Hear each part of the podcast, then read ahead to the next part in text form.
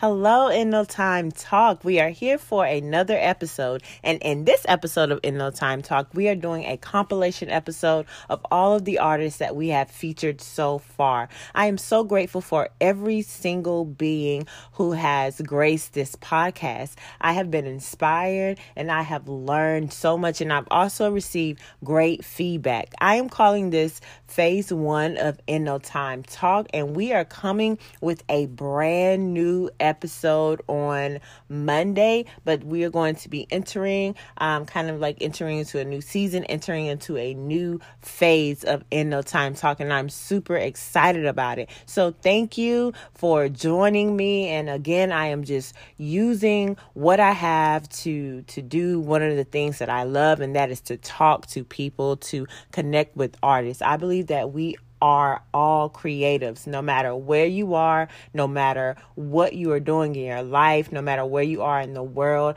I really believe that we are all here and designed to create. So, I really hope you enjoyed this compilation episode. This is just a few of um, my favorite parts of each episode. Thank you so much again, guys. I love you, and I will see you on Monday. I think art imitates life. I feel like in life, my like if I could record my life, I would because I feel like it's a movie. And I also feel like everything is art. Right. Like in every single thing, whether it's this, awesome, whether thank you, thank you, whether it's this or whether it's somebody, thank you. like Right. that is your Right. art. You skill, you're skilled. You be you came master. you, that's and you're, you know, it's coming from somewhere. It has ex- inspired my my life and, and who I am. Um, because because of what I went through and because I was always on the outside I've been able to observe and see and, and Right. learn you know. When you're on the outside you get to see a lot of things that most people look past. So that's kind of where I'm very intuitive with that mm-hmm. um, because I wasn't an outcast. Mm-hmm. So I was always on the outside, you know, looking in. Mm-hmm. And through that, I, I've been an observer. Mm. Believing is what mm. runs the world. If you don't believe, you're not going to do nothing else. And sometimes people get distracted by what belief is and get discouraged by what believing is because they turn it into a faith and a faith and a hope thing versus I believe this is I believe this is going to happen. Not saying it in a crazy way. So like those two things I said, you never fold and you believe. If you never fold and you believe, Mm-hmm. you will get to your final destination of your desire Yes. versus Mm. having this hope and this faith that it will come to life or that it will or it can happen no matter how many times you fold it versus like i'm never folding and i believe it's just more, more of a stronger affirmation for me Yes. and, that, and that all plays into tie with where i'm at now and where i'm going to go because now i am surrounded by nothing but living icons Mm-hmm. i will only work with living icons we're we're moving through the world you know what i mean we're trying to collect it's a capitalist society so we need money and all of these different kind of Right. like that but what we don't know is a lot of times is that trust is a metaphysical power that is connected to wealth. Like you you Mm. you really you really can't um get as far in life in career in relationship and whatever without the power of trust. And it's not about Trust, trust yes. in person.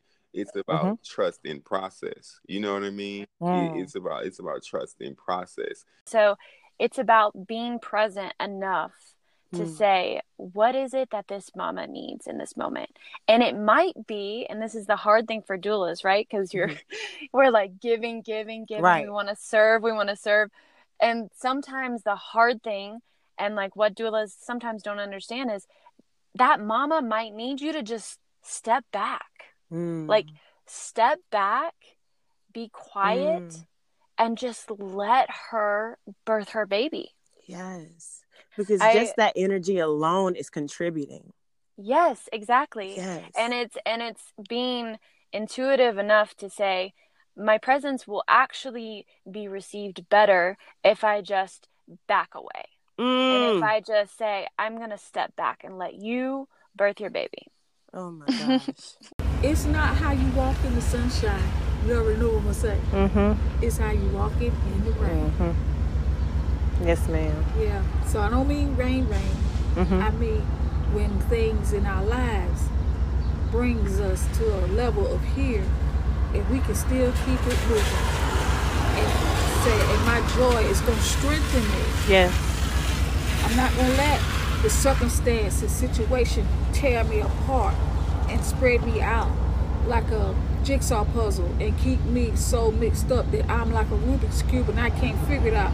All the time we can't figure it out, but when we give it to God and say, God, figure this out. Mm-hmm. Whatever it is, God, even if I never get an answer, um, I went to the section where the soap um, is sold at, and there was like a little empty, um, there was a little empty space on that shelf, right? Took a picture of that empty space, right? Took a picture of the Whole Foods store outside the sign, and I bought some of his supper sauce and a couple of other things. Took a picture of the bag, and I made this. Um, I made this collage. This this photo is actually on my Instagram at the bath place. Like I put it on my Instagram, and I'm glad I did.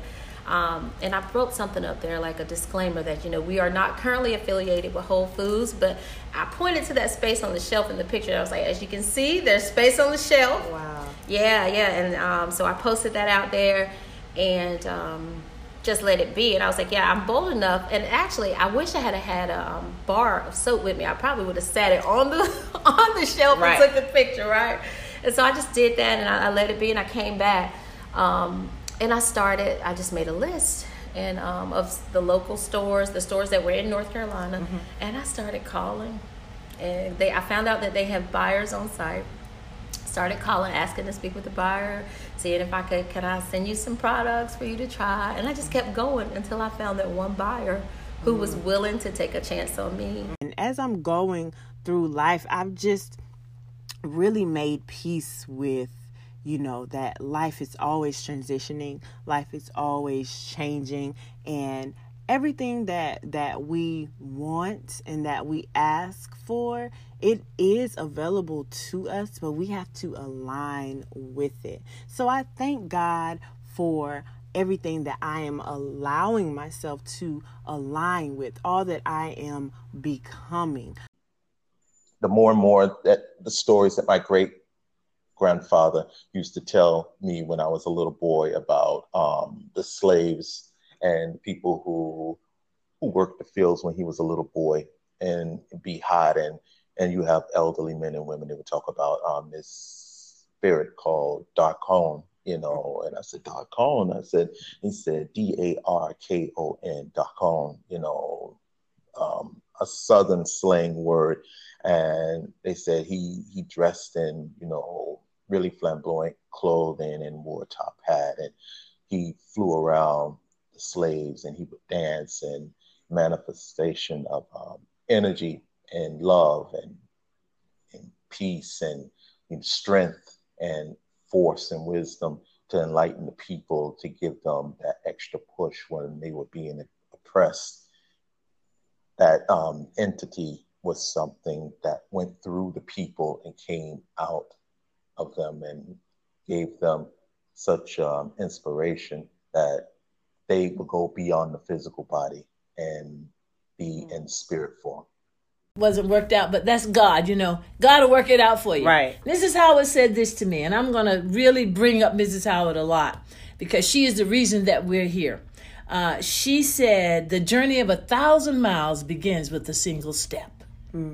So, and and the problem is we are too afraid. We as not just as Black folk, but human beings are too afraid to take that first step because you don't know what's going to happen. She said, "So Joanne, you took that step, not even prompted by her. This was just, hey, I was so inspired and so Right. moved. These children have to learn about their heritage, Ms. Howard, and uh, we got to make that happen."